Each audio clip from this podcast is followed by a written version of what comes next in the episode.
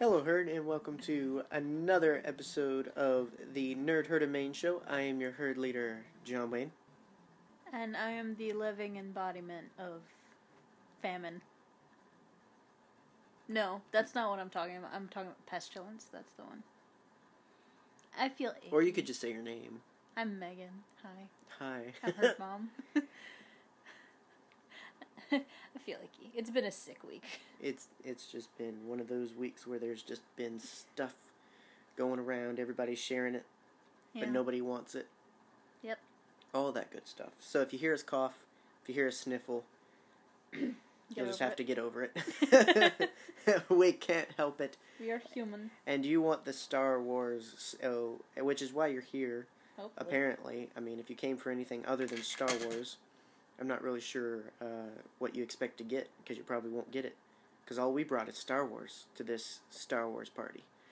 Um, and so, uh, with that, uh, we have a little bit of a reschedule. So, normal, uh, not normally, um, we were originally scheduled to be talking with Michael Moreci, uh, author of the Flight of the Falcon Star Wars Adventures comic series, uh, and other awesome work. Um, and so we were supposed to sit down and talk with him, but uh, his crazy schedule blended with our crazy schedule meant that we had to reschedule. Uh, and so he will be on uh, just in a couple weeks. And so this week Yeah. we are talking about uh, something we had said we would talk about for quite a while. And uh, so we're continuing our Women of the Galaxy focus, this time on uh, the rogues, so the smugglers and assassins and bounty hunters and the ladies that just generally don't fall to Empire or Sith or to Jedi and Rebellion and kind of walk in between. They might find themselves on a particular, leaning towards a particular side, but they're not affiliated um, fully with any particular side. Yeah. We've talked about the good ladies, we've talked about the bad ladies, now we're talking about the ladies in between. And, um, you know, as we've said before, uh, just as many women of the galaxy as, as there are to talk about. Um, this is probably not the last we will do a Women of the Galaxy episode. Um, there's a pretty good chance it you will see it uh, come up again. When exactly, we don't know. We Yeah. weren't exactly expecting to do this uh, as soon as we did it, but uh, the splot, the the splot, the space opened up. Uh, I think I was trying to say space and slot at the same time. um, but yeah, the space opened up, and so we decided, heh, we've been saying we would do it, so let's do it. Do it. So we're doing it. Um, Do it. and so that's our main show. But before we get there, as always, we do have some news. We actually have a good bit of news. There was a lot going on over the weekend um, and in the later week, uh, last week, for Star Wars announcements and Star Wars deets. Uh, still no uh, episode 9 title, but I'm not heartbroken about it. Um, I think, given as much news as we have been getting about other things, Mhm. haven't really I don't want to say cared. I'd like to know the title, but it's just I think since we keep up with all the Yeah. news, you know, we're not just waiting on movie news. We're keeping up with everything. Yeah. Not just because we talk about it on the podcast, but also because we care about quite a lot. We read the books, we read the comics, and Yeah. so forth and so on. So I think with all the news that we have been getting, Mhm. um, I regret getting them bell collars now. Oh yeah, you might hear our cats. They have new collars and they have bells on them, so you might hear that in the background every now and then. Very jingly. Um, but yeah, so I haven't really felt the effects of not having an episode nine title. Yeah. Also, remember when the Avengers title came out and we were all sad? I'm not wait. I'm not ready Oh. for that again. I'm Yeah. good. Uh, well, um, I mean, we've played along a little bit with some of the Yeah. theorizing of the title and everything, but we haven't really gotten too Yeah. caught up with it. Episode nine, the ninth one. I like that one. I think we're. I, I think we're both kind of just in that phase of just being good with knowing it when we know it, and Yeah. I've never, I don't, I haven't actually put that much weight on like a title. Mm-mm. I don't really think that's been a thing before because I don't know. It's I, I I don't think I've ever paid that much attention to it. Like when Yeah. not even you know when the Last Jedi came out, it I, I, I wasn't like, oh, what are they going to call it? You know, I was mm-hmm. just waiting for the trailer. Yeah. I don't know. It it's a new fascination. I'm not sure where it came from exactly, but everybody's obsessed with what this title will be, and I I worry about that because I think that's going to set a lot of people up for disappointment with, Yeah. you know, them filling in their own expectations a little bit too much. Yeah. Here's the thing. we Excuse me. speculate responsibly. That's all I was gonna say, basically. Well, yeah, yeah. I mean, it's okay to theorize, and we've Yeah. said that before. I mean, we theorize, Yeah. but we hold onto it loosely because more than likely we're going to be wrong. Mhm. You know, um, and at the same time, it it's just wise to do that so you don't disappoint yourself too much. Yeah. Um, it, but I mean, that's not. We're not trying to dampen. If you want to theorize, if you have theorized, if you really like your idea for the episode nine title, cool. Yeah. Um, you know, just hope that feelings aren't hurt if it's not what you expect it would be. yeah. Because that's kind of been the trend for Star Wars lately. Is you know, it's okay. It's not what I wanted, or it's terrible because it's not what I wanted. And Mhm. you know, I just, I think a lot of it just is how we go into it. But anyway, that Mhm. was a whole thing I didn't expect to talk about. But we did get, um, all that said, we did get a good bit of news, especially if you're into books and comics and Galaxy's Edge. Uh, nothing really gaming wise. You know, Dooku's Yeah. out. His new appearance has been revealed. And People were upset about it. I don't know what you expect. We knew. I think everybody was thinking it was going to be his pajamas, and it's not his pajamas. I love his pajamas though. I think it's fine that it's not his pajamas. That would be the most ridiculous thing to put in Battlefront, I think. And maybe like mod it, my guys. my thing is, mod it. I, I just I get frustrated when it seems like the people that are trying to beat down the door of EA, um, in in terms of getting Battlefront content are the people that are constantly trashing Battlefront content. Yeah. It it feels like that sometimes. You Definitely. know, um, these people put a lot of emphasis that Dooku was going to be the best and was going to save the game, and then he gets one extra appearance, and it's like the tables have turned, and it, I, I don't know. Mhm. It, it's been frustrating to keep up with that, and I, you know, Yeah. it looks a lot like almost every time Star Wars posts something, people are just commenting, "Where's the Star Wars title? Where's the Star Wars title? Give me a Star Wars title. What's wrong with you know?" Yeah. And same thing with EA. Whenever they post something, it's like, "When are you going to do this character? When are you going to do this map? When are you going to do this thing?" And it's just like, Yeah. I I don't know. I, I say I share all that not knowing what the problem is nor what the solution is, just venting my frustrations with it. Yeah. I mean, I don't know. If you're afraid that it's not going to be what you expected, valid, but remember, fear leads to anger. Anger Pretty leads to hate. Hate leads to suffering. And you know what? just be open minded. you might get your arms and your legs chopped chopped off and in the most extreme case, in the most extreme case possible. But it's happened. Um, just just be open minded, my gamer dudes. Um, be chill about it, Get the and bread. just it's a game. Take it easy. Eat it slowly. Um, the only other thing you uh, you know is that some game that was in development I had no idea about.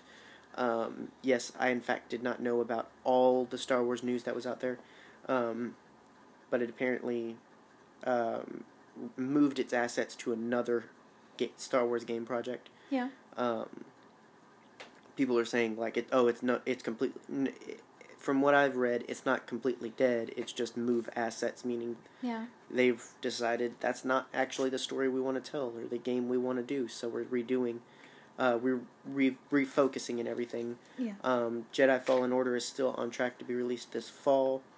Um, I did not know that the game director for God of War three is actually um, leading uh, the development of that. So that's actually pretty cool. Um, but yeah, I mean that's still on track uh, to release later this year.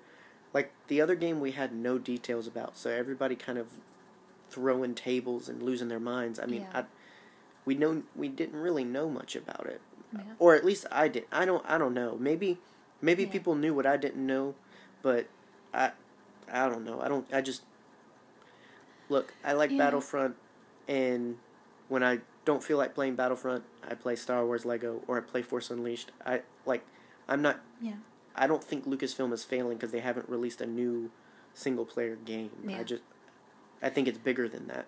Here's the thing Star Wars Twitter, I'm talking to you right now. Take a nap, drink some tea, Eat sleepy your time tea, crackers. eat your crackers, just go chill in the corner for a minute. There's a bean bag, there's a fan and some comic books over there. Just take a minute yeah, I mean, and chill the heck out, man. you know, now caring about things and wanting things to succeed is one thing, but I mean, just That's valid. don't don't go crazy. It's not that serious. Star Wars isn't dying. It's not failing. It's fine. It will be fine. And Yeah. at the end of the day, would you have rather them release a terrible game because you demanded it, or would you rather them deliver a good game eh, but make you wait for it? Yeah. Like, I've been waiting so many years for the next Elder Scrolls game. yeah. Y'all can wait a little bit longer. They- yeah, it'll be fine. They announced that they're going to make an Elder Scrolls 6 at E3 with Did- no context. Well, that's exactly what they did with Jo- Jedi No Fallen Order no too, though. Context. It was just like an aerial shot of some mountains, and I was like, "Elder Scrolls, you're back! I love you so much." I thought that was a remastered version, not. Nope. Uh, oh, it's a sequel. sequel. Cool. It's Elder Scrolls. Yeah, 6. th- I mean that's basically what they did with Jedi Fallen Order. Was they were just like, "Hey, we're working on a game." Okay. and this is a testament to how much Bethesda owns my rear end. Is I'm gonna wait with like bated breath for more of this stuff. now the thing is, if it's releasing in fall, we're probably getting something at Celebration, Probably. so it'll be fine. It'll be fine. It'll be fine. So, but Life that goes on. yeah, for not having comic or uh, not for not having uh, gaming news, that was a. Yeah, we went on a tangent there.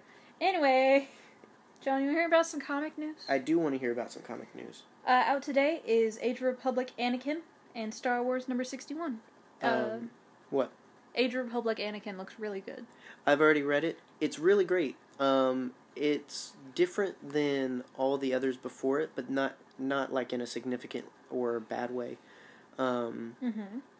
it's just a bit of a different focus, uh, and I actually like it. And it act- it'll create quite the conversation of okay, that's Anakin. How does that fit in with our understanding of Anakin versus Vader? And it's a re- it's a really interesting, uh, really well done um, comic, and it's the first time it hasn't felt like it was too short. It felt like it was just right. Um, Qui Gon and Darth Maul, for some reason, I don't know if it's just because of how energized I was to read it. It just felt like it went by too quick. Mm-hmm. This one, it felt like it had really good pacing and everything, and so I think it worked very well. Yeah. Um, also, another comic is Galaxy's Edge comic from IDW Publishing was announced. And from the little we know about it, it sounds like we're going to be in line. It's going to be in line with the Star Wars Adventure line of comics. Which, that's the kind of kids comic going on right now. Mm-hmm. Well, I'm not going to say kids, young readers. I, I really enjoy Star, Star Wars, Wars. Adventures. Um, like we mentioned, Michael uh, Moreci's been working on that, and we've really enjoyed his series. Um, you know, and they do emphasize this is for all ages. It's just, I think it's simpler, Mm-hmm. um, and I don't think that that's in any way a criticism or a bad thing, or to mean it's dumbed down or kiddie. It's just that it's it focuses on being simple and fun and straightforward adventure. And there's nothing wrong with that. Um, if you want to get a good idea of the balance of Star Wars adventure comics and what IDW is doing with Star Wars, read the Tales from Vader's Castle. It's a great, simple, fun, straightforward story, but it also manages to be really epic and awesome in in its storytelling, and that's largely due to the writing of Cavan Scott. Um, but overall, Good job, Cavan Scott. it's just a really good series, and I think it's going to continue to be a good series. They announced, you know, we talked about it last week or the last time we did the main show actually, um, that they announced a Galaxy's Edge five issue series. So that seems like the main comic series, and this seems like the Star Wars Adventures version. Mm-hmm. Um, but I expect it'll be fun and really, en- really enjoyable. Yeah. Um, so we got some book news, John. We got a lot of book news. Yes, we do. Um, so new synopsis for Master and Apprentice, which is out April sixteenth. Uh, we see that the book will focus on the tension between Qui Gon and Obi Wan as the Master fears that he is failing his apprentice, and the apprentice feels that he is failing his master. Uh, in the last synopsis, we also read when Jedi Rael Averross. Did I do that right? I think so. Yeah, I haven't I haven't heard it read, so it, it's assumed. Okay, I'm going to co- go ahead and call them Rail. Uh, another former student of Dooku requests their assistance with a political dispute. Jinn and Kenobi, that's weird to say, um, travel to the royal court of Court. Pijal. Court. Court, thank Court you. of Pijal. Pijal. Uh, for what may be their final mission together. What should be a simple assignment quickly becomes clouded by their dece- by deceit and visions of violent disaster that take hold in Qui Gon's mind. As Qui Gon's faith in the prophecy grows, Obi Wan's faith in him is tested. Just as a threat surfaces that will demand uh, that master and apprentice come together as never before or be divided forever. We kind of know how this one ends because, you know, Well, yeah, but movies. But I at think the same time I think it's going to explain how such a, a loose and balanced Jedi like Qui Gon could teach and and believe in a very by the book uh, and rigid Jedi like Obi Wan, Mhm. and I think it's gonna. I think it clearly touches that he's going to start on his journey of believing in po- prophecy and believing in the more looseness of the Force rather than no, this is the way it is, and this is what it does, and midi chlorians, and you know, Ugh. like just hammering on rigidity. I think it's gonna kind of start him on the path of why could he see this kid and just all of a sudden be like, "Yep, chosen one." Um, and he kind of start. You, if you've read the Age of Republic Qui Gon, he has a vision there, and so I think this is probably going to take place maybe after that, where it's dealing with him continuing down that path of the Force is doing something, and I feel like I have to be a part of that, but I feel like that's taking me away from being a good master to Obi Wan. All the while, Obi Wan is trying to follow the real rules and be a good Jedi, but he feels like he's never earning his master's respect, and so it's like this balance game. I, I think I think it sounds really interesting because the characters of Qui Gon and Obi Wan should be in conflict. Yeah. They're two very different characters, and then you add on top of that the knowledge that oh, then there's Count Dooku to take into account, and Mhm. so you basically have Obi Wan on the left field of you know Jedi poster boy. You have Dooku on right field of Jedi are terrible and all wrong about the Force, and then you have Qui Gon in between Yeah. playing the balance. Uh, and I think that's exactly the kind of story that's worth telling in this Mhm. instance. Um, I think we were in the boat of hoping, hey, well, because we had no idea what it could be, so it was kind of like, oh, maybe it'll be about when they were on Mandalore and he met Satine. It's not that, and I think that's fine. Um, it could even still be referenced, maybe. Yeah. I mean, you know, if Obi Wan's having doubts in his master, he could even be like, "Man, I should have really stayed with Satine on Mandalore." Yeah. I read something very funny today that I forgot to share with you. Oh yeah, It was a theory that the reason Obi Wan fell in love with Satine was because you know Mandalorians they use jetpacks and so they have the natural high ground. that's actually funny. yeah, That's stupid, but it's funny. it's incredibly stupid, but I like it. so, I I think, and we only read part of the the synopsis. That's only the third paragraph of the synopsis. Yeah, It gives a good it's bit. wordy. Um, it it's re- it really has me excited for the story that this is telling. I think it's a great uh, story, and I think it's, I think it's what what we, um, I don't know how I'm trying to say this. I think it's what the story Yeah. would be. You know, again, I think their characters should be in conflict, and seeing that is going to be really interesting. Yeah. Because we get a little bit of that in the Phantom Menace, where it's like, you'd be on the master, uh, you'd be on the uh, council if you just listened to them. I don't know why you're like, and you know, oh, they think the boy's dangerous. I don't know why you don't see that. And you know, you could see Obi Wan challenging Qui Gon Yeah. quite a lot. Which kind of makes me feel like maybe Qui Gon kind of encouraged that kind of behavior. Like I, we both we work with kids a lot, and we encourage them all the time Ask questions. Don't just take my word as law.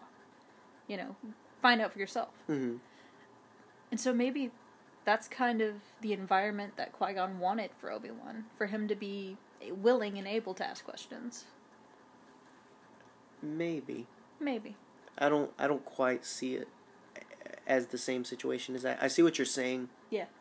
But I think even if Qui Gon cre- allowed that kind of environment to be created, I don't think it went the way he thought. Because I think instead of being intuitive of the Force and and whatnot, instead he's just, why aren't you more like what the Jedi should be? When in fact the Jedi aren't what the Jedi should be. Yeah.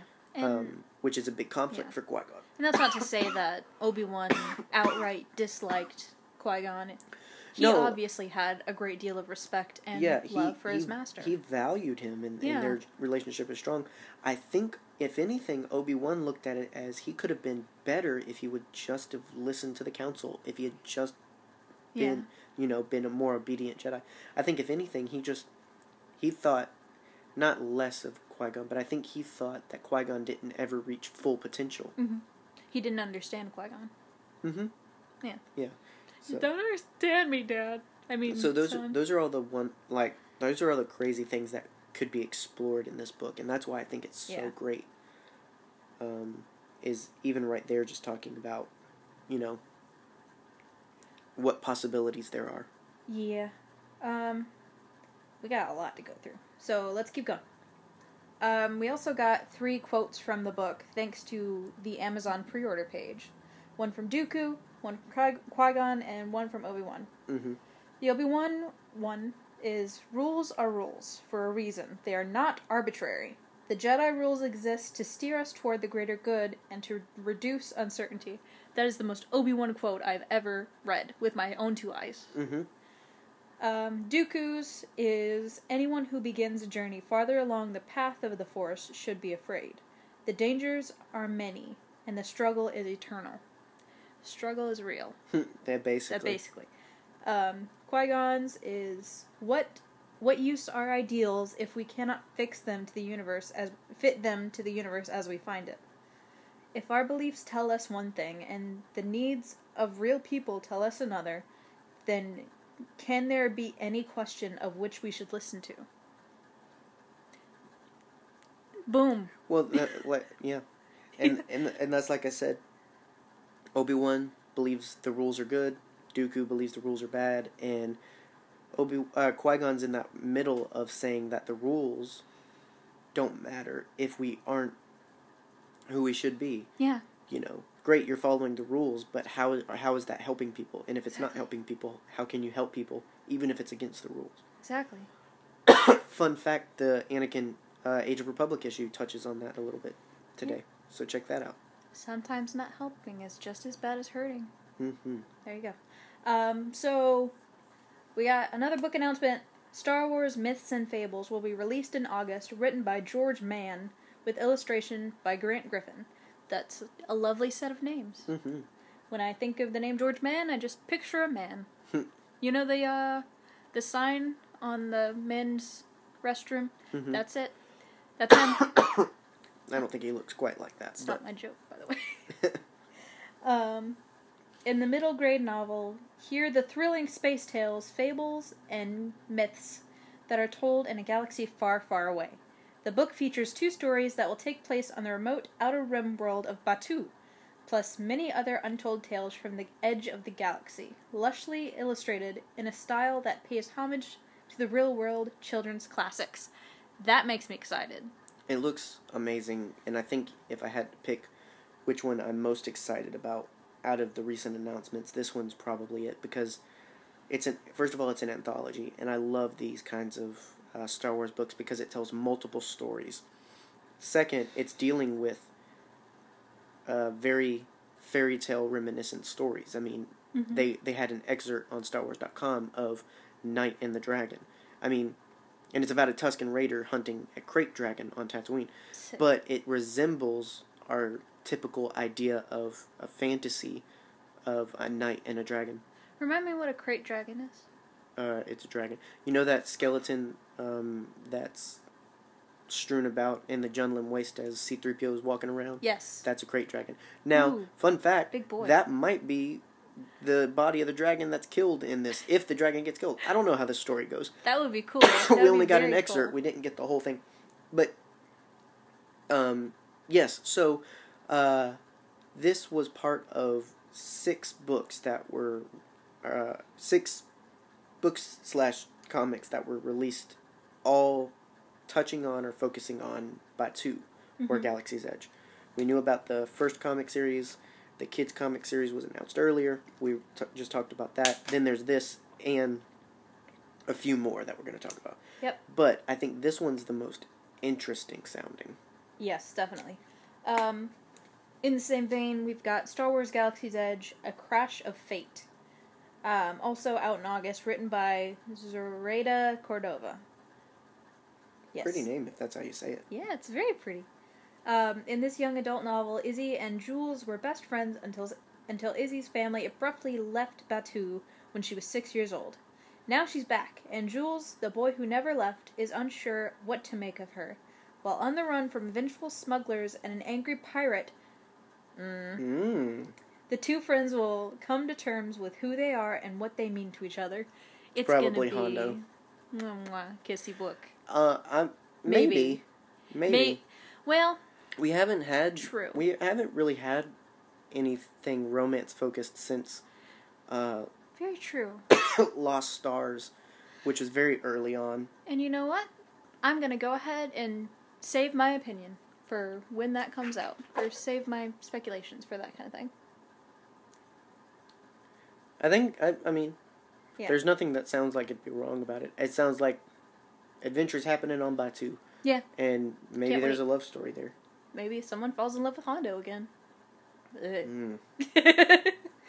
uh, Star Wars Galaxy's Edge Black Spire is releasing in September and is written by Delilah Dawson. By the way, that's the Phasma author. If you didn't know. Yes. So Michael, A lot of if you loved that yeah. novel, which I know you did, then you'll want to put a pin in a couple of these notes because that author is doing a lot of amazing work coming up.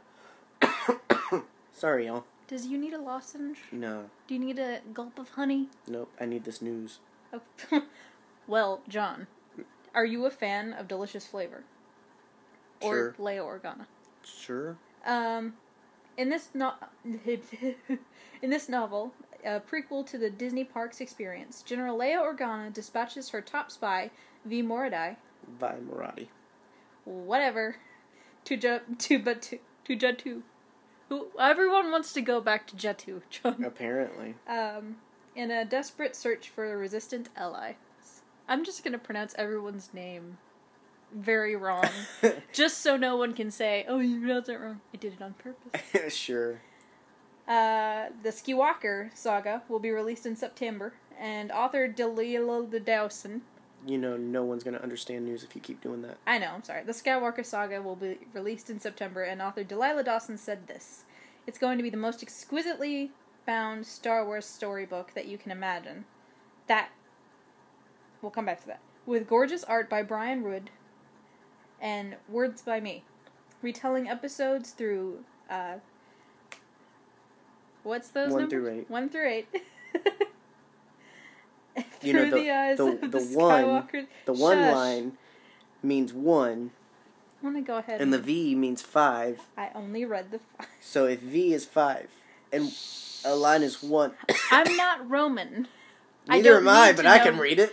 I don't need to know numerals, John. I don't read the time by the sun either. Uh, through the eyes of the Skywalkers themselves in a space fairy tale style. Yeah, so Delilah Dawson's got a lot of work coming up. Yeah, we got a lot of uh, female authors That's making most stuff. of what makes up, I think, the authorage of new Star Wars books. Exciting. Uh, Star Wars: The Concept Art of Ralph McQuarrie mini book releasing in October by Insight Editions, hardcover, 304 pages. I All of those that, words are very exciting. I mentioned that because apparently it can fit in your pocket. I don't I- know how. Maybe but it men's pockets. Have you seen women's pockets? Well, of course it fit in w- men's pockets. Women don't have any. Exactly. exactly. Uh, featuring over a hundred stunning concept images from the original Star Wars trilogy, as well as the many books and publications inspired by the Star Wars galaxy. Pardon me. This mini book is bound together at a readable pocket book size and the perfect perfect collectible item for Star Wars fans of all ages. Perfect birthday present for a certain herd mom Yeah. because I like Ralph McQuarrie's art. Eh, Yeah, exactly. Well, um, that's why I was excited about it. Um, Mhm. At first, I thought they m- like misquoted when they put mini book, um, but nope. Apparently, it'll fit in your pocket. I don't know. Apparently, this is part of a series. They're going to be doing a mini book on the Star Wars Marvel covers. I mean, the classic ones, um, and also slideshow collectible figures Mm-hmm. like a collection of the different figures that they've made over the years. Like, apparently, it's just a series they're doing of, you know, you want to keep weird Star Wars picture books in your pockets? Well, here you go. There was a series uh, done uh, of, I think, most of the John Green novels, where it's. Please don't shake my axolotl plushie so hard. It has such floppy ears. well, it's an axolotl. um, they did a series of John Green books where the books were literally like this big. hmm You can't see me because you're a microphone, But it was tiny. but it was very small. They sell them at Target, and I almost bought one. Um, just for novelty. Hmm So, lastly, it was announced that we will be getting an official Galaxy's Edge cookbook, also from Insight Editions, uh, featuring some of the exotic cuisine created for Star Wars Galaxy's Edge, as well as dishes drawn from the saga's history, written from home cooks of all ages and skill levels by Chelsea Monroe-Cassel, who also worked on the Game of Thrones and World of Warcraft cookbooks in the same series. Did you know that there's a Hannibal cookbook? I bet nobody can use it. it's illegal. But yeah, that's one that I've been looking at. But also, this one sounds great. yeah, because this would actually be useful, Yeah. other than trying to cook with people.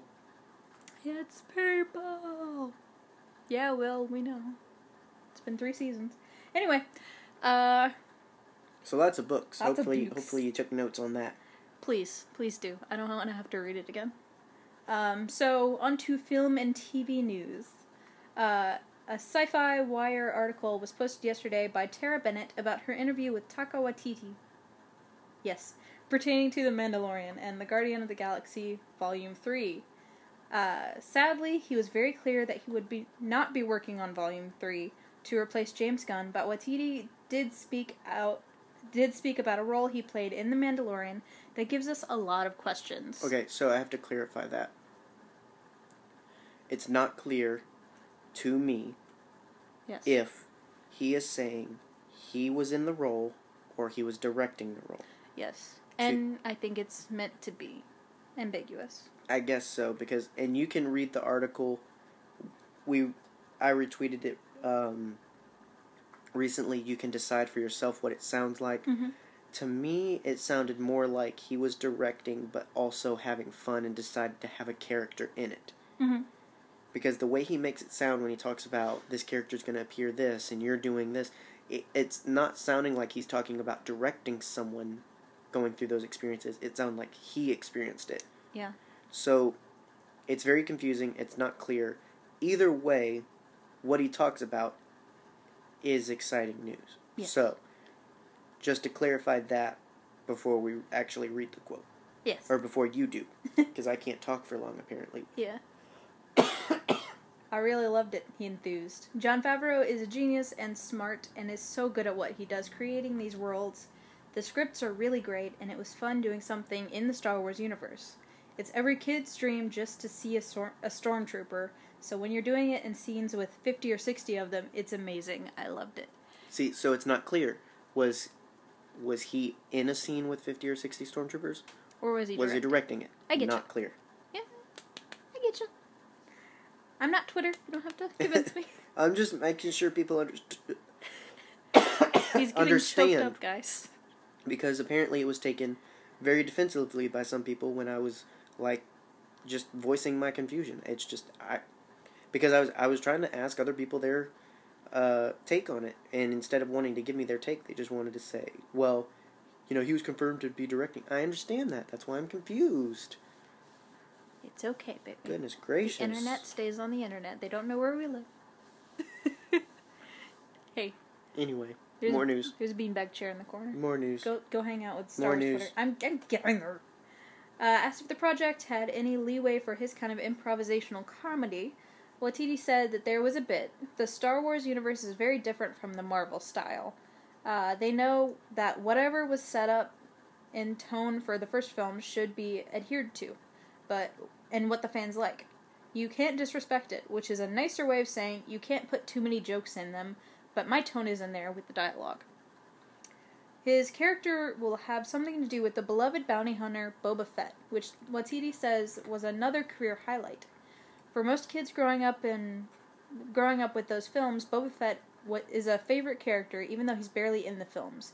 Getting to see characters like that and being in the shoot with them is very is pretty cool. So it's that last line. Yes, I get it. It's that last line where he's. There's two things. Number one, he makes it sound like he's in the scene with the character. Number two, the character he so- sounds like he's in the scene with is Boba Fett. it's not the same as him just talking about. Oh, it has something to do with Boba Fett. No, he. Uh, the the line is getting to see characters like that. And being in the shoot with them Is that Boba Fett? I don't know. Is that Boba Fett? he is from New Zealand? I'm just I don't know. I'm just saying it leaves the door for interpretation that he's talking about Boba Fett. Do you want to know a fun fact about kiwis? Sure. They lay eggs. They lay eggs that are about the size of their body. That's weird for a fruit. You're cute. But yeah, they they yeah. Most of their body when they're laying eggs is egg. Pretty neat. It's really neat. They have the largest eggs to body mass ratio. Sorry. So, it's up to you to decide. Does it sound like Boba Fett's going to be in The Mandalorian? Does it sound like it's just going to talk about him? What do you think? Because it sounds, it sounds pretty optimistic. Yeah. I I don't know. I'm just saying. Maybe the Mandalorian is Boba Fett. We know nothing and probably won't until Star Wars Celebration. So John, can I talk about Disney? sure. The Twitter page uh, at SW What news is this, by the way? It's it's Galaxy News. Oh, okay. It's Galaxy's Edge Galaxy news. News. Tonight on Galaxy News. the Twitter page that I just said, uh, at SW underscore Edge, who has been reporting on Galaxy's Edge updates from both Florida and California, posted recently uh, about the updates for the Rise of the Resistance ride and what to expect from it, and it's a diagram. Do you see where it starts? Yes. It starts in that the bottom corner. It wasn't Starts clear to the me when. It, yeah. See the little ship, the Oh. one you're pointing at. Yep. So it looks like you're going to start loading onto a transport and then get intercepted and taken to a star destroyer, and then loaded into ride cars, which look a lot like uh, the cars that the ship that you ride in on space tour, Star Tours. Jeez yeah, Louise. kinda. Um, and then the riders make their escape. Riders face AT-AT walkers, and vehicles go up to second level. Then the pew pew pew and facing Kylo Ren. That's literally what it says. That's not me vamping. Um, ride car loads into shuffle to escape. Star destroyer shuttle shuttle crashes back on Batuu. Ride car exits crashed shuttle, and passengers exit giant hangar room. So so it makes it sound Yeah. like you're. It makes it. It gives a reason why. Yeah. When you leave the ride, you're on Batuu. Yeah. Um. it's it's What? probably going to be one of those rides that I'm going to have to watch. I don't. on- I don't think it's nearly going to be. I really don't think it's going to be nearly that. Yeah. I think that it sounds a lot like the plot of Star Tours in the sense of, hey, this is just a normal ride. Oh no, spy intercepted. We've got to make an escape, Yeah. and that's going to take us in contact with very f- familiar characters, and then, okay, we're good. Now we're gonna just get out. Oh, but we're actually crashing, but that's okay because at least we're safe and sound, and you're done. Yeah. Here's the thing about me, guys. I have very bad. I I have inner ear issues, therefore I get motion sick very easily. Also, I hate roller coasters. It's not a roller coaster. I I'm more I uh, It's, cross it- that. It's not. It's not a roller coaster. It's not Star Tours. It it doesn't sound anything like that. I think I think understanding the way the Millennium Falcon ride goes, yeah, I can understand that being a problem for you. Mhm. This one though, I really don't think so. Yeah. It's a concern. It's a small one. Well, it sounds like it's going to be Women or children with weak stomachs or uh, terrible constitutions, stay away from this ride. Woman with bad constitution and terrible stomach is going to punch you in the face. uh, it sounds very live action Star Wars style, but with one storyline instead of multiple. Yeah. So Yeah. very Star Toursy, but because the Millennium Falcon ride's the one doing multiple stories. Mm-hmm. Which, by the way, if you want to know why Hondo's running rides on the Falcon, then that's why you should be reading Star Wars books because Pirate's Price tells you exactly why. Mhm. Uh, literally. Yeah. Um, and I love that. I, I you know we talked about that with uh, with Pirate's Price a little bit of you know how interesting it is that when you're going and experiencing the park it you really are feeling like you're part of the story. Um, you know when you walk up and see something happening you know why it's happening because you read a comic or read a book uh, and so forth and so on. So i think it's really awesome what they're doing and i think it's going to really add to the experience. Um, and just imagine in a couple of years when they make another book and Hondo talks about these crazy, no experienced pilots that he let ride the Falcon and trashed it, and you get to be like, "Hey, that was me and my friends." You know, Mm-hmm. I think that's I think that's what's going to make this special. And you almost have to wonder,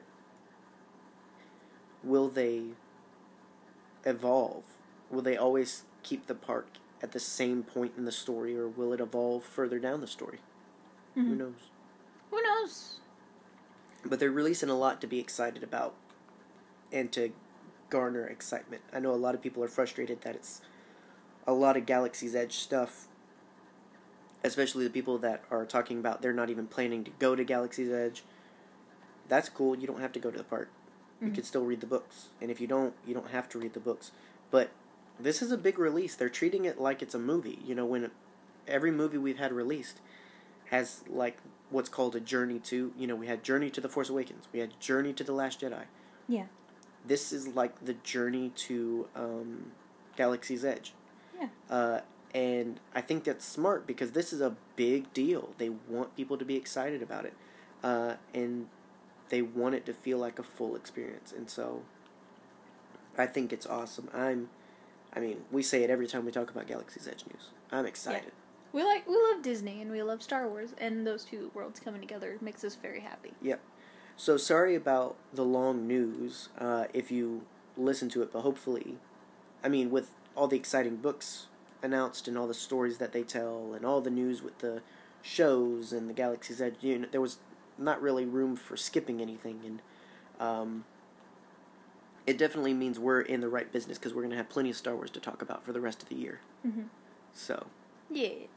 And so now you know what you need to be keeping up with uh, from us here at Nerd Herder, all this awesome news. So far, we have almost a book every month. Mhm. Um, starting in April with Master and Apprentice, April, May, June, July, now August, and September, and October. You know what it sounds like they need, John? What's that? sounds like they need an audible description. Uh, I almost said I said description. I almost corrected myself with prescription. All what I should have descriptions. said was subscription. Guys, get you a audible description. What kind of description? All of them. Des per seat. uh, so that sounds like a transmission from the Bacon Clan. Uh, so we'll get into that. I'm doing my best, pasito.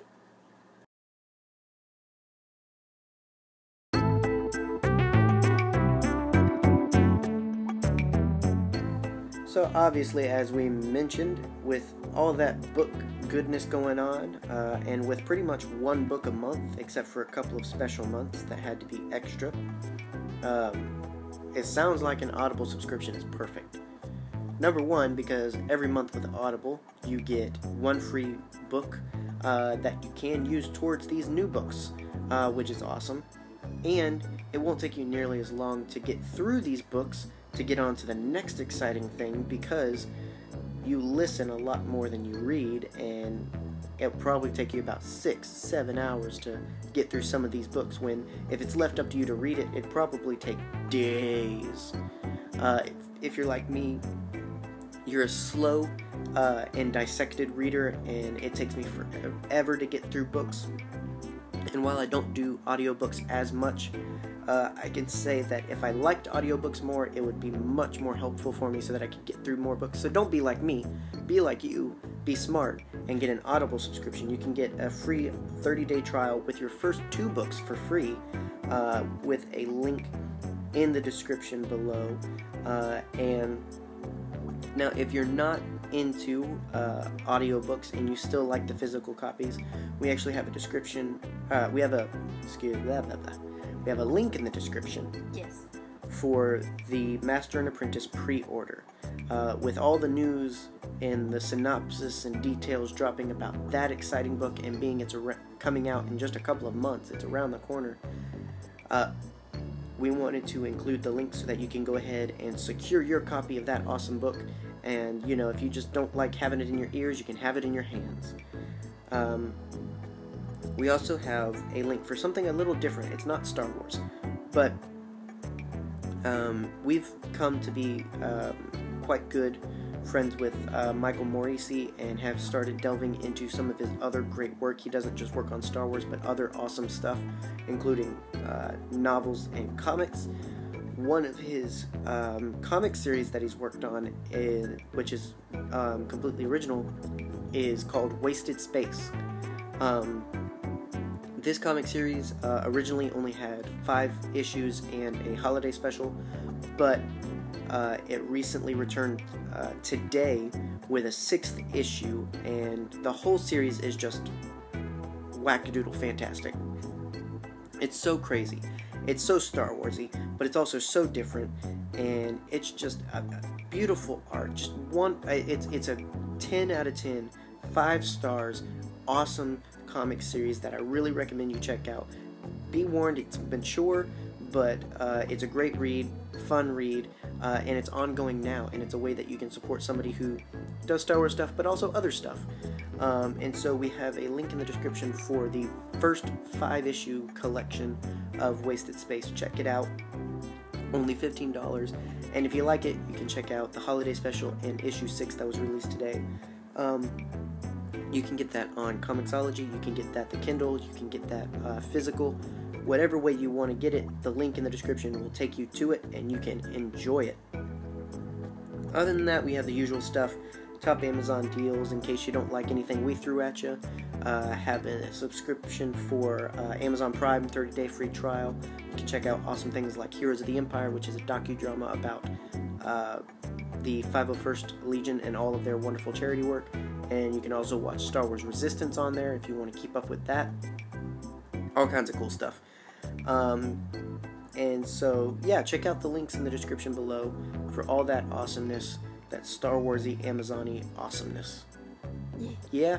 Yeah. Yeah. All right. One more blurb and then it's back to the show. All right.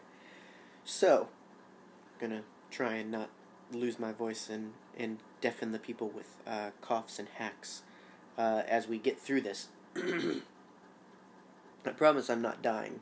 Just sounds like it. Maybe just a little bit. Uh, so yeah, like uh, like we mentioned in the intro, this is yet another continuation of our Women of the Galaxy series, and it's really not ours. Uh, it's completely and utterly inspired by Amy Ratcliffe and her amazing book Women of the Galaxy. Mm-hmm. If you haven't heard about that, or if you haven't checked that out, do it. It's full of beautiful art and beautiful uh, stories and, and bios of the women of the galaxy, of every race and creed and affiliation, including the good gals, the bad gals, and the rogue gals, which is who we're focusing on here, and a little bit more in between. Um, we've, even with this, barely stra- scratched the surface of all of the women of the galaxy that we could be talking about. Yeah. But um, certainly when that released, we wanted to put a focus on that and continue to want to put a focus on that because as you'll hear from conversations today, uh, there's some interesting ladies in the galaxy far, far away. Heck yeah. Uh, and so, you know, we often think of the good guys and the bad guys, um, but how about the ones in between? And so we wanted to focus on that a little bit. Yeah. Um, especially since some of these ladies have been in recent view of storytelling from the Clone Wars and comics and everything, so we've had a chance to talk about them more. So, being able to bring that to the main show and talk about that a little bit, um, I think, uh, is going to be a fun ride. Hopefully, you guys enjoy it.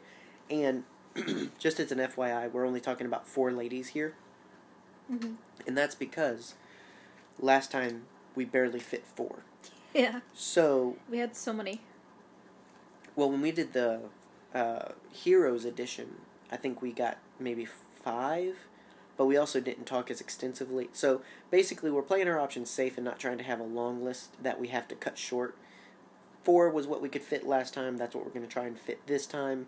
Um, if we missed your favorite rogue lady, don't fuss at us.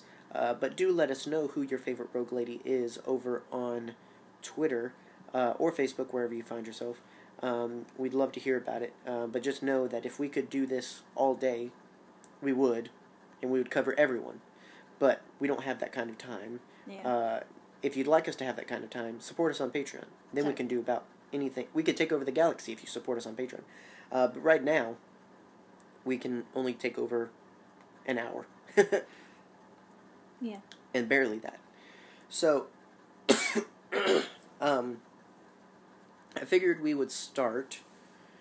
Uh, and so, yeah, so what we'll kind of do is we'll follow a track of. We'll discuss a lady, talk about her uh, history and lore, and then discuss some more. mm-hmm. Sounds good to Just me. in general, have fun with it. Um, so that way you guys kind of know what to expect. And I figured we would start with someone who has just been recently, like I said, in view, um, thanks to the Clone Wars. Someone who's been in um, recent spotlight, and that is Aurra Sing. Um, Aurra Sing has been featured in the last few episodes of the Clone Wars that we've watched. Um, most significantly of those was the ones involving Boba Fett, I think. Um, so you've talked about, we've talked about, or a little bit because we've talked about the Clone Wars. Yeah. Um, but just to kind of recap, just pre, pre conversation, you know, what's what's your feelings about Aurra Sing? I think I said about three times when we were watching the last couple episodes, I don't like Sing. I just, I don't. I don't like, I don't like how. Uh, she has literally tried to hurt everyone I love in the show. almost, uh, almost everyone. yeah, she tried to kill Padme. she Tried to kill Padme. Padme. Tried to kill Boba. Well, no, she left him She dead. manipulated Boba, She, yeah, which is almost as bad as killing someone. exactly. She tried to kill Ahsoka. Like, I'm just, I'm not on board with Aurra Sing. So now, would you say that she's living up to expectations of the writers, though, in that you don't like her, or I, I don't think I'm supposed to like her. right, Yeah, if that's what you mean. right, yeah. I get kind of. Yeah. I mean, do you feel like you just don't like her, and there's nothing that could change your mind, or do you think you don't like her because you're not supposed to like her? I, mm, a little bit of column A, a little bit of column B. Mm-hmm. You know what I mean? Um, I don't like her because she's not a likable character in the show. But also, Well, and, and Yeah. you know, and and that's all you've seen of her, Yeah. right? Right. Yeah. Yeah. Um. So, given what you know, I mean, there's not much redeemable. With her, there's just it. Everything she's done so far in the show exclusively has just been You've got that look on your face. the one where I'm trying not to cough every time I say a word. yeah. um, well, also yes, but also when I'm not hinting at something I don't. anything. I'm not hinting at anything. Yeah. I'm I'm simply saying that based on what you've seen, there's nothing that adds context or No. Likability. It's not like, uh, well, let me let me put it this way: Do you feel like you would need a backstory, or do you feel like you would need something to even consider her an interesting character? Yes, I get where you're going with this. You would so. You, I- okay, I- first of all, Yes. you've you've established you don't like her. I've established that I don't like her. Does that mean you do not find her interesting? No. It does not mean that I don't find her interesting. I think that her the fact that her species is one that we have not explored very much is very interesting to me. We only know of one other uh let me get this right. Uh Palliduvan. Yes. Palliduvan. Yes. I watched Bucket's list uh, over on StarWars.com. Buckets list. That's, yeah, That's so um, cute. be, specifically because uh, they mentioned Valak and the species. Yeah. and I wanted to hear it. There's a lot of Star Wars words that don't work for me until I hear it. Such a cool name. Yes, I'm- we know. It's always gonna come out for me. like I love that character just because it's such a cool name. Um, It's the same thing with the nun. so, so, uh, so you're interested. You just don't like her. Exactly. It's that like said, Yeah. if your interest led you to stories, do you think that could turn her around for you? Not to say all of a sudden you love her, but that you don't shut down her character as much. Does that make sense? no. Because right, right, right now it's kind of like ugh, Okay. Aurra Sing. Do you think if you got a, if you got, if do you think if you got an Aurra Sing story, Yes. That you would be less like no i don't like her at all and you'd be more like she's a fr- she's frustrating but eh, Yeah. you know I think I would pay attention to it. yeah I'd look at it for maybe 15 minutes and then it probably it, decision. probably have to do a lot to Yeah. convince you Here's the thing. I, the way I think of it as is as is is you, you know? is, is you know you, have you ever have you ever Have you ever had a dream like I know we probably don't have a, a ton of wrestling fans out there, but in wrestling, i don't like wrestling i like wrestling in wrestling, there is a concept of you know good guy, bad guy. The bad guy is called a heel, and you're not supposed to like the heel. Mhm. They are bad guys. You you are supposed to root for the face.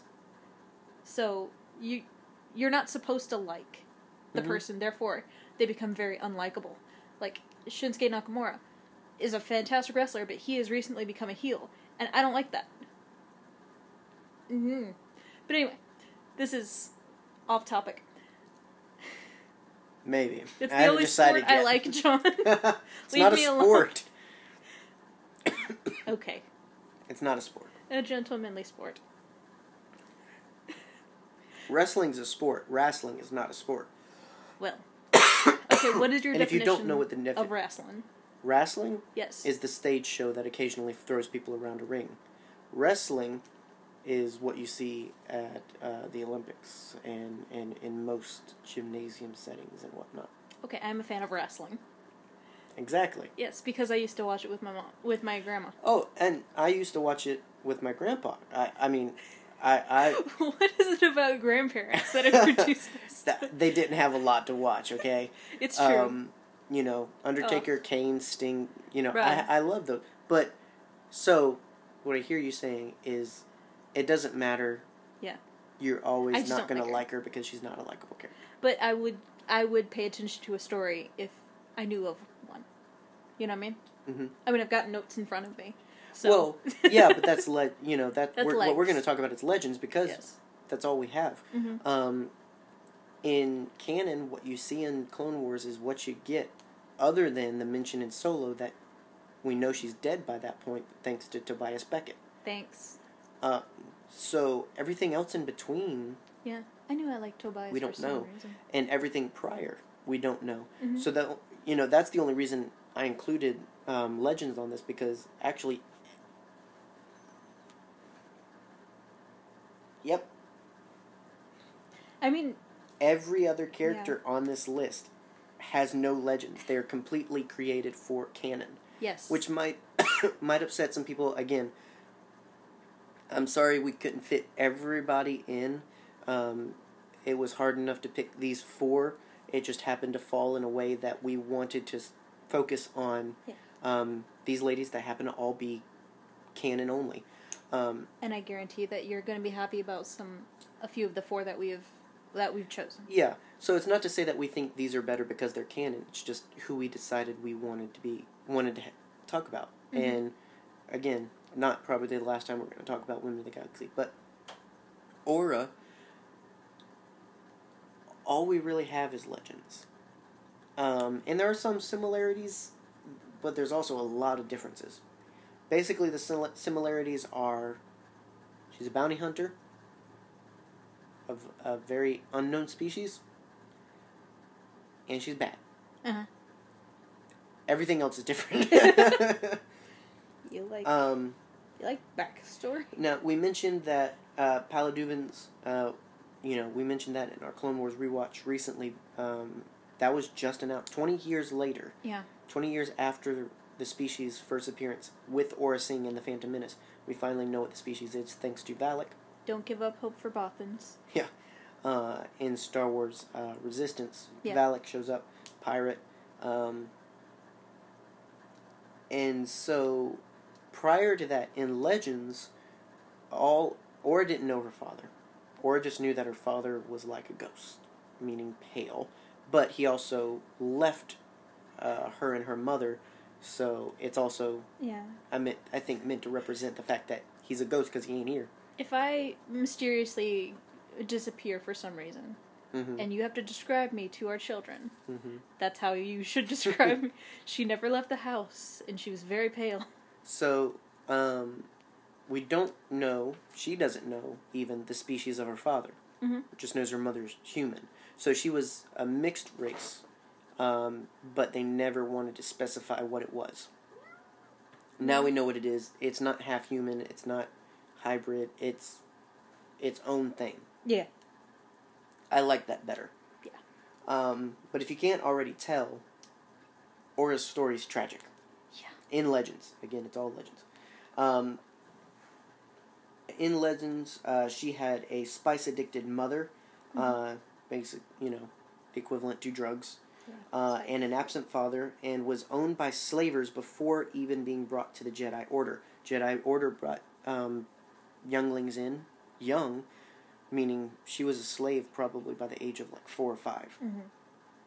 Uh, they assigned her a Jedi Master that was known for dealing with difficult Padawans called the Dark Woman Doesn't sound great. in order to whip her into shape, but it only caused Aurra more difficulty because she never was able to progress. It, So- it goes to show that sometimes a firm hand isn't what's needed. Exactly. You gotta Um, lead with love, y'all. She was later kidnapped by pirates, and then ta- and this is as a young Padawan, by the way. Uh, she was kidnapped by pirates and taken to the Hutts, who had her trained as an assassin and was forced to have a sensory computer installed in her head. And Which, she w- she went on to become famous for being a bounty hunter, specifically pertaining to Jedi. yeah. Um, she probably killed a handful, maybe seven Jedi uh, that are documented. She wielded a red lightsaber and everything. I mean, you know, there was there was a there was a lot about her that filled in the gap of having a reason to be bitter with literally everything in the galaxy, kind yeah. of. Um, She had a good reason. so with that, do you think that there's a tendency to want to make bad guys tragic to make them justifiable?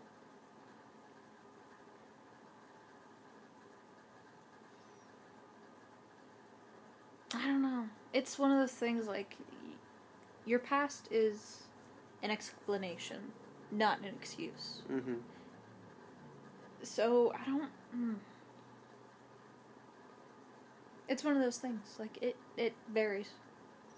Because I feel like it tends to be the case where it's like, you know, here's this terrible, terrible person doing these terrible, terrible things, but they also have a terrible, terrible past. Yeah. And I don't necessarily think. I mean, in Aurra's case, we weren't meant to look past that.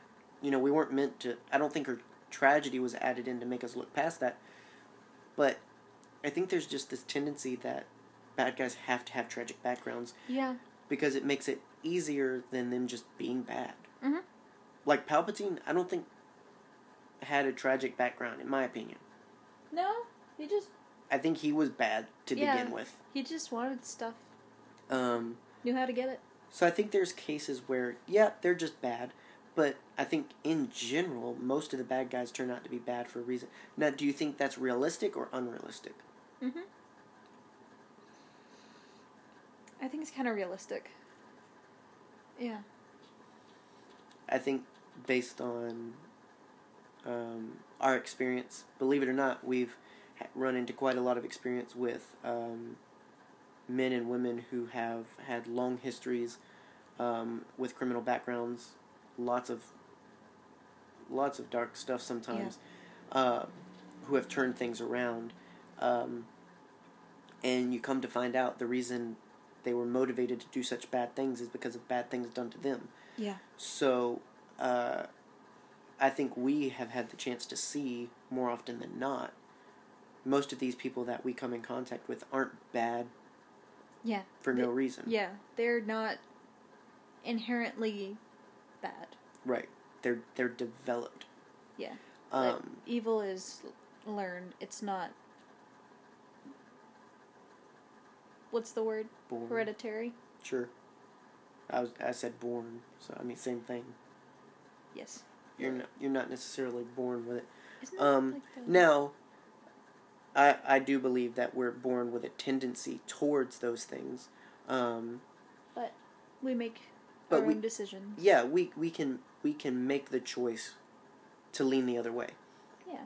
Um, but uh, so yeah, I think that Aurra is an interesting case because she's yet another one of those characters that you dig in and. Now, do you think if this was her story, Mm-hmm. It's not by a country mile? Yeah. But do you think if this was her story that it would change anything for you? I don't think it would. I mean, no. Just because bad was Goodness done gracious. to you doesn't justify you doing bad to others. Well, and I think it, it's really because she's so good at being bad. Yeah. Um, That's why I don't like her. I think I think they do so well in the direction and acting with Aurra uh, that you really don't care what reason there is for her to do the thing she does. It's just bad. yeah, she's Um, failed. And yeah, it's not that they're just not villains that I dislike, or I, I, yeah, it's not that I dislike her just because she's a villain. It's not that I don't have villains that I do like. I mean, we- we're gonna talk about one in a minute, but I don't know. It's just like you take all of her elements and baby, you got a bad stew going. like you know what I mean? yeah, she's she's just bad juju. Yeah, uh, I, I also just don't like her design. Really? Her her weird long fingers freak me out. I think she's meant to be creepy. Yeah. I think I think they actually play on that a good bit with this kind of creepy vibe of her. Yeah, they played on that very well You know. with the last couple Clone Wars. I mean- episodes we talked about. Yeah, when she's very tall and thin, you know, she's very she's very much like the pale man or the thin man from uh, the Conjuring. Two, The, the Crooked Man, yes. the Crooked Man. She's very- Slender Man's daughter. very similar, yeah, very similar creepy elements. Like you don't think that having longer arms and legs and fingers than usual would be enough to be creepy, but yeah. really, all in on its own, it's enough to be creepy. You remember when Slender Man was a thing? No, because I never cared about it. I was on YouTube quite a bit in my youth and watching ARGs left and right. Cool, cool story, bro. Moving on um, to a character that you're more recently uh, introduced to, Mhm. And that is, and I really wanted to talk about her. Number one, because she's fantastic, and number two, because I wonder how many people know about her. Mhm. uh, and that's Sana Starros. Mm-hmm. Um, she is a character exclusive to the Star Wars main run comics right now. Mhm. Um, and she had quite the intro and has been quite f- familiar in the cast since then. Um, she's on the cover of Star Wars 61 that was released today even. Yeah. So Lovely, lovely been color. been quite the quite the prominent character in the stories, as we'll see with talking about her and the next uh, next lady. Yeah oh can't wait. Yeah were you gonna say something? No. Oh, I thought you were gonna say something. Sorry. so Sana Starros, um, she's an interesting character. Basically, she was introduced as she was hunting down Han Solo because she was she and him pretended to be married in order to pull a robbery, uh, but then he cheated her out of her cut, uh, and she later found out that on that planet. Now, this would be the clickbait thing, uh, is to say that we're talking about Han Solo's wife. Um, it's not legal everywhere, but apparently, I guess just like on that planet, it was kind of legit. Mm-hmm. So as far as that planet's concerned, she's Han Solo's wife, Waifu material. but it's not an accurate description of her Uh-huh. because she clearly happily married him. Um, so, but anyway, so she uh, hunted him down, found him uh, when he was starting to put moves on Leia, actually, which was actually really uh, fun to see that dynamic. Mm-hmm. Um, it's very Han in the sense that everything's going my way, and all of a sudden it's not. He's shirtless chopping wood one day, and next day, getting hunted down by your wife. One happened way before the other, True. but okay. um, uh, at first, it seems like she just wants the money and he just wants the girl, but Solo actually shows he has a heart and um, and pleads with Sana not to turn in Leia for the money, um, and kind of just makes him in proves he kind of has a heart, and I think that's enough for her to kind of just let him go a little bit, mm-hmm. and she actually ends up helping Han and Leia for a fee, and she continues to work for a fee. I mean, girls gotta learn. g- Girls gotta earn her her her uh, bacon, her space bacon. Fanta. Um, she worked with Leia again when transporting Doctor Aphra to Sunspot Prison, and that did not go as planned. Nope. But the best thing about that entire wacky, crazy story is that uh, in the end of it all, we learned that um, Sana and Aphra were a couple Yeah. at one point. Um, just to highlight a few of her other crazy adventures, uh, Sana also sold two Sith, uh, a, a Sith Lord's lightsabers, two Sith Lord lightsabers, on the black market. She helped Han, Luke, Leia, and the droids steal a Star Destroyer. She fought off the vampire queen of the Screaming Citadel. Which is a wild sentence. She worked with Calrissian to swindle pirates three times in the same day, and later ran into Aphra again, this time meeting Aphra's new girlfriend, uh, which was even more fun than her meeting Leia. Yeah. um, so Sana Starros, just just on the story alone, is really interesting, and then you get into her amazing representation. Yeah. So Sana Starros is one of the first um, prominent uh, African American female leads of Star Wars. Yeah. We haven't really had that, to my knowledge. um, and then come to find out, uh, she's also, well, she's not defined. I would venture to say bisexual, Probably. since she was willing to at least be pre- pretending to marry Han. Bicon. I don't know. Um, but she's clearly not. She's she's clearly LGBT, uh, in one form or another, and so uh, with Sana, there's also a, a lot of representation that matters to a, clearly a lot of Star Wars fans. Mhm. Um, she represents the firsts for a lot of people, uh, and there's a lot of fans that can probably look at her and see themselves or hope to see themselves. You know, I want to be like Sana Starros kind of thing. Yeah. Um, I think it's really. I think she, and I mean clearly, obviously, it's not a spoiler alert at this point. She and Aphra were a thing, so clearly Aphra as well. Yeah. I think Star Wars comics did so well to just make that a part of the character and Yeah. not make that the reason they exist. It's fantastic. Like, and it's very rare to get that in most forms of media. Like, it's not their pivotal character trait. Like, it's not just the entire reason that person's in the story. It's just a trait about them. When I think that's what makes the representation so impactful is because it's not uh, it's not for an agenda, it's not for trying to be progressive, it's just it's who that character is. Yeah. Um and as integral of a part as she's become, you know, it's quite amazing um, to see, and and to see her so well received as well. Mhm. And I think that says a lot about how far uh, storytelling has come Mhm. for this kind of representation. Yeah. I mean, treat your people like people.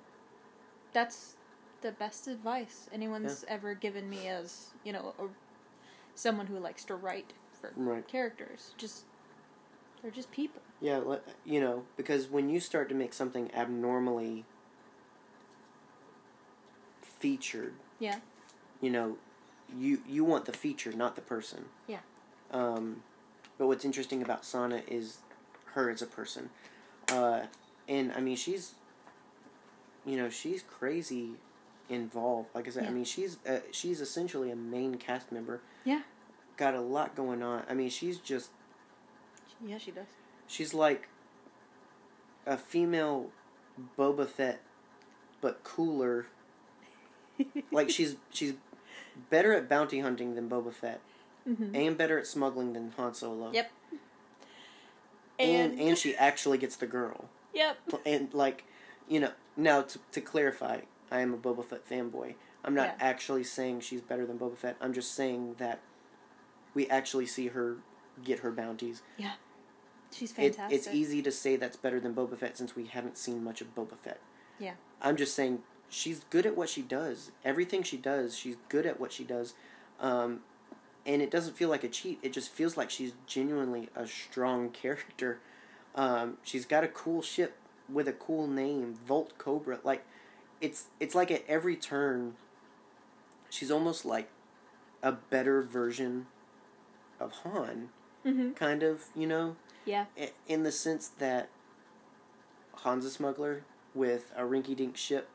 No, the Falcon's the Yes. Star Wars ship, yes, Yes. but but the thing is, like, her ship's reliable, um, and she can actually sneak things through. Like, it's just one of those things where I think it's such an interesting contrast to Han, especially given their quote-unquote relationship and whatnot. It's interesting how similar she is to him. Yeah.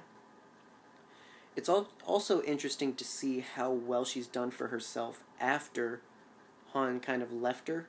hmm And if we get to the chance today to talk about Kira, she's on our list, but if we get the chance to talk to, talk about her, yeah. you know, it's the same thing of like Kira and Han started out with a lot of the same elements and clearly they both went very different directions Yeah. and one did better in their circumstances than the other.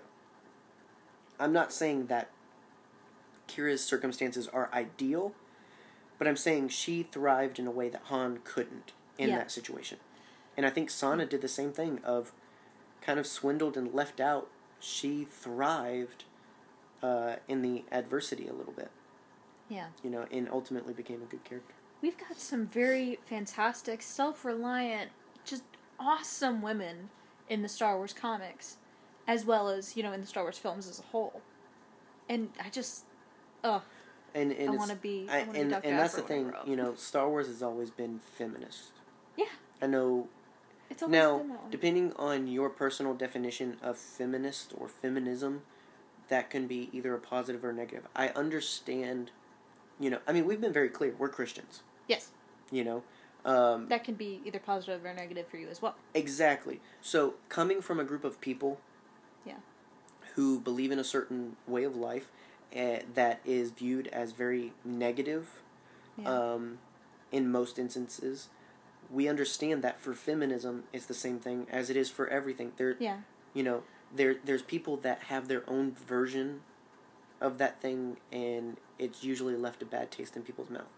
We're not talking about that. We're talking about actual equality and empowerment. Yeah. And and Star Wars has always been about that for women, um, and and so I don't think that started with Rey. I don't think that No. started with It started. these characters. It started with Leia. It started. It started with a star destroyer crossing the screen. Like it, Exactly. it's always been there.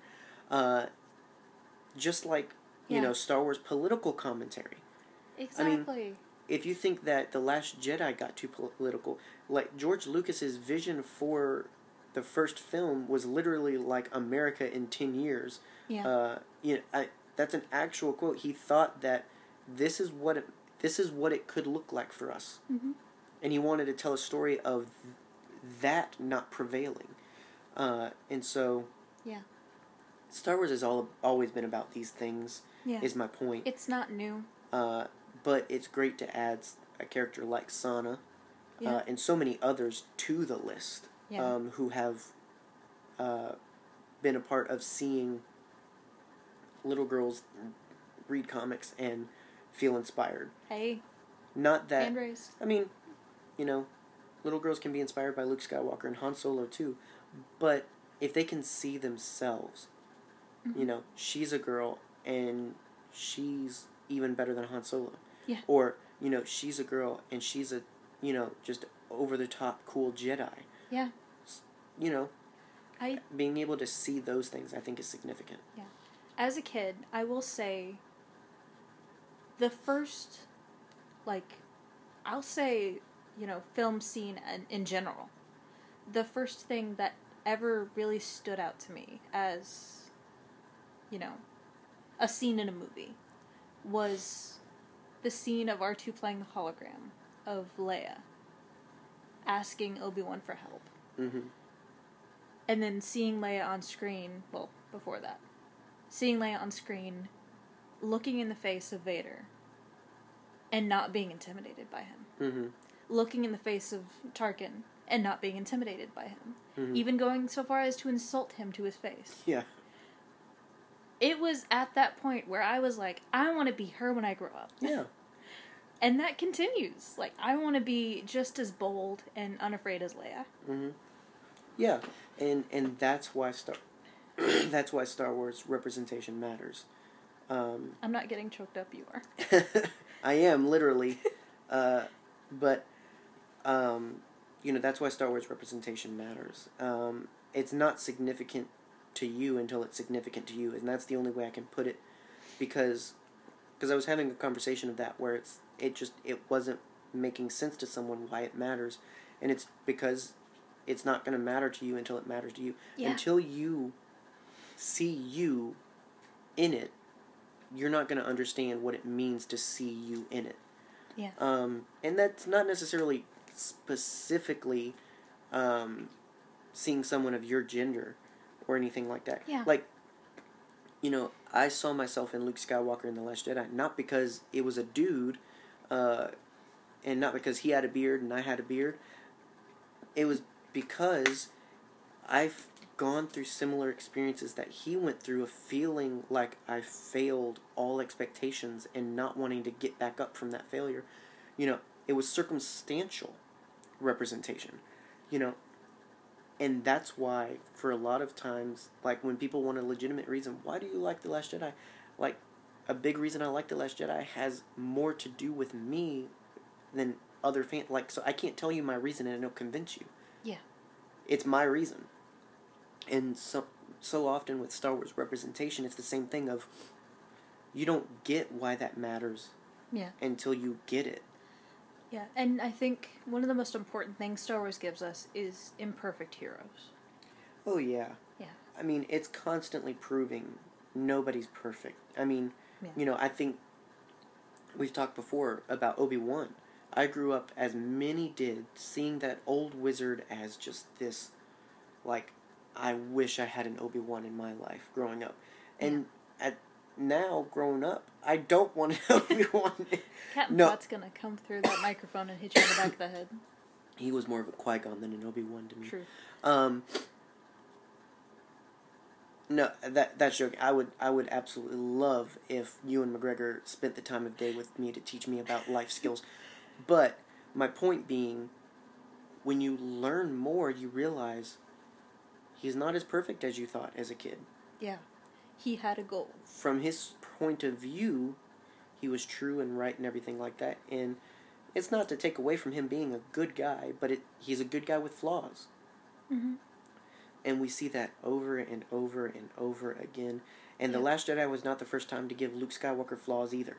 So I think that in all of it, you know, representation across the spectrum is so important, and and Sana is just another character in that in the pages of representation in Star Wars. Yeah. That Mm. matters significantly. Incredibly important. Uh, and um, Dr. Aphra, like her, My way. uh, is significant in her representation. yes. Um, she now. Here's the thing: Mm-hmm. I have not seen a source. If someone can give me a source, I'd appreciate that. I have not seen a source specifically identifying uh, Aphra's race. Yeah. Um, I don't really think it matters. but she's clearly uh, Asian of sorts. Mm-hmm. It seems that's the way Mhm. I've always interpreted it. Um, so yet another person of color, Mhm. yet ano- another LGBT uh, Q. I always forget how long the acronym is. LGTB plus. It's That. easier than just remembering Uh, the whole thing. that, well, because I always feel like they're at I, something's added and I didn't get Yeah. it, or something subtracted and I didn't. get I don't know. Um, You know, yet another character of that representation, Mm-hmm. and quite possibly The coolest character. my favorite new character of She Star is Wars. so cool. like I don't want to sound like I'm blowing it up, Yeah. but like I'd be hard pressed to think of a character that has impressed me, surprised me, She's so funny. like entertained me Yeah. as much as Aphra. Like, Yep. oh my goodness, if you're not reading the Aphra series, What are you doing with your life? you're missing so much. It's so much entertainment Also, Aphra is precious. And and also offers a lot of commentary on unhealthy relationships. Yes. Yes. Um, yes, you do. Like that's Aphra's main superpower is Mhm. being bad at relationships. Yes. Sana Starros is proof. Um, the Imperial uh, agent Tolvan is Mhm. proof, which was the new girlfriend we mentioned earlier. Um, her father is proof. Yeah. Her relationship with Darth Vader, and don't read too much into that. Please don't. She worked for Darth Vader. Exactly. That that a working relationship. Okay. Yeah. Uh, her relationship with uh, Triple Zero. I'd say BT, but BT just beeps and boops and shoots things, so it's not much of a relationship. Exactly. Whereas she actually has full on ridiculous conversations with uh, Triple Zero. Yet again, so funny, so entertaining. And then she's a part of a story series that tells stories you never thought would be possible in Star Wars. Yeah. If these were pitched as just Star Wars stories, they would never get told. Mm-hmm. But it works for Aphra. Yeah. It works for that world that's been built. Uh, it was created. She was created by uh, Kieron Gillen during the first Darth Vader comic series Yeah. back in 2015. Is still getting her own comic series ongoing right now with no Yeah. signs of stopping soon. Just mind-boggling uh, levels of yeah. uh, intrigue with her character. Yeah. We share a nickname. you're entertained by her, but you're also frustrated by her. Um, Yeah. She's like the most self-aware, but uh, ditzy Mm-hmm. person. Like I, so like the how complex her character is, but also how simple her character is at the same time. It's just Yeah. it should be a contradiction, but She is a learned woman. oh yeah, She's an archaeologist. She's- yeah, she's she's an educated uh, lady. yeah. So if you don't know, I mean, we haven't even talked about the character so much, just No. more from the story standpoint. But Um, we're talking about Chelli Lona Aphra, or Dr. Afresh. she's most referred to. Um, she was uh, born to a work obsessed father and a miserable mother who um, they called her Boop. Um, her father was obsessed with the Ordu Aspectu, the Massassi, and an an- and the ancient Jedi Order, and believed he could discover how to bring light back into the galaxy. Uh, Ordu Aspectu and Massassi have deep legends claim. Um, for all my KOTOR nerds out there, you got that. Uh, eventually, her parents split. Aphra's mother was killed um, after she moved with her uh, into the Outer Rim. She eventually returned, trying to burn down her father's lab. When that Nice. didn't work, she enrolled in university to become an archaeologist, defied all expectations of uh, success, and managed to become an archaeologist. Um, and then just endless amounts of adventure. Uh, it she eventually was led to be recruited by Darth Vader in an attempt to overthrow the Emperor. This also led to her acquiring and activating the Triple Zero Matrix in a protocol droid, and being given access to the top secret Imperial Killbot BT One, um, literally the evil versions of C three PO and R two. My new Um, favorite droid duo. Aphra has been on many crazy adventures, including working with the Wookiee ban- bounty hunter Black Krrsantan, falling in love with an Imperial agent, fighting off a Force uh, powered fungus. Yes, you heard that right. Yeah. Uh, getting eaten alive by an ancient beast, and more. if that did not just convince you to read Dr. Aphra or just Darth Vader, Also, also fantastic series. yeah, and she's also crossing s- paths with uh, Dr. Evazan, who's recently returned to Star Wars canon. He's still alive, folks. Yay. And Ponda Baba has a robot arm now. Be afraid. Be very afraid. so, I mean, we can't even do justice how crazy and wacky her story gets. Um, but yet again, she is such a representation to so many. Mhm. And I think she's a great example of how the boundaries of Star Wars storytelling can be pushed. Yeah. We think we know what Star Wars can be and can't be, um, and yet then comes along Dr. Aphra. Yeah. And everything you think could be or couldn't be is broken and bent and twisted, and all of a sudden you have some of the craziest but awesome stories ever. Yeah. Now, I say that knowing that that could also be a reason most people might not like Aphra and her stories. I get it, she's very different. Yeah. But I think she requires a certain level of open mindedness Yeah. to accept. Um, Have you ever wanted to see Indiana Jones but a woman in space?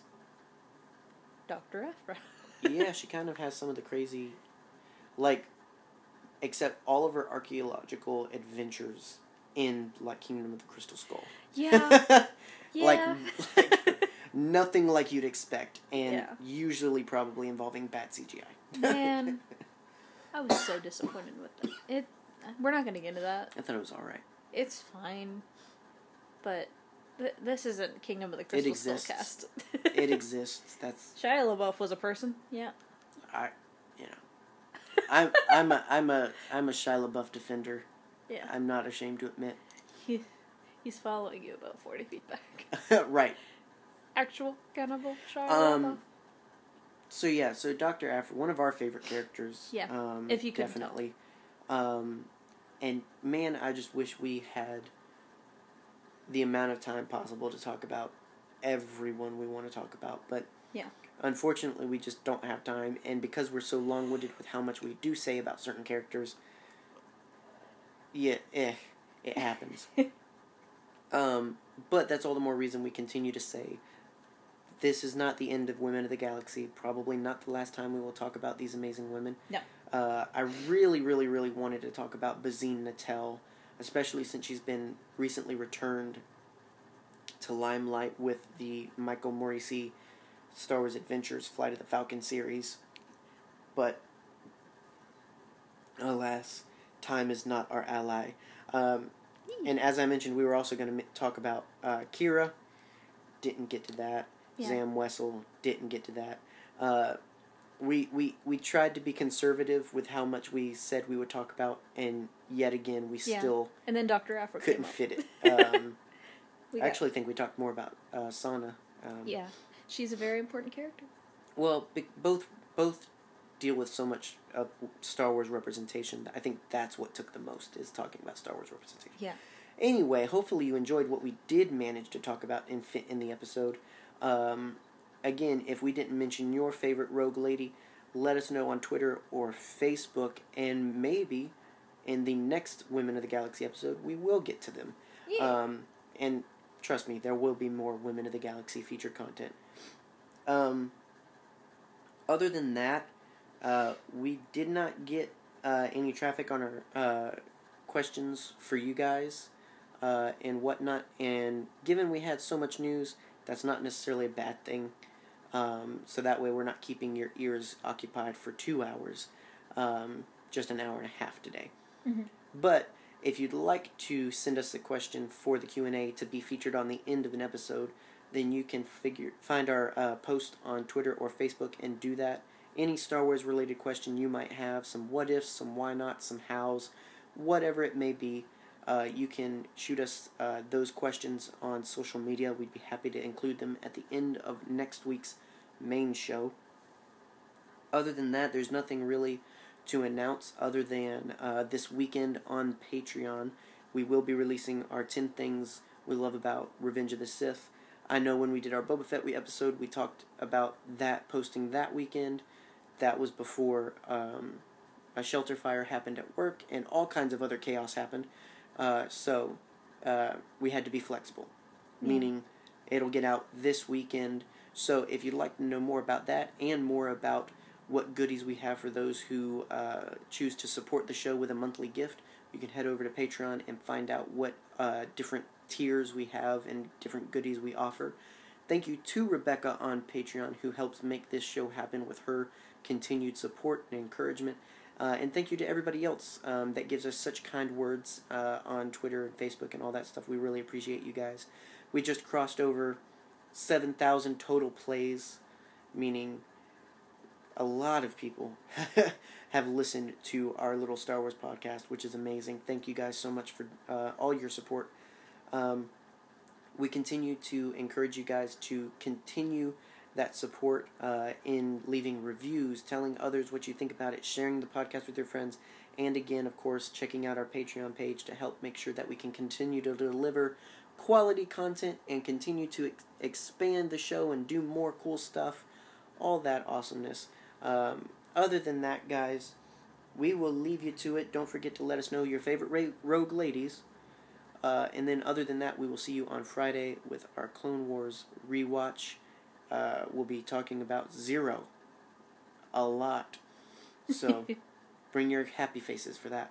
yeah. Um, anyway, I've been your herd leader, John Wayne. and I've been herd Mom Megan. You guys stay scruffy, and may the Force be with you.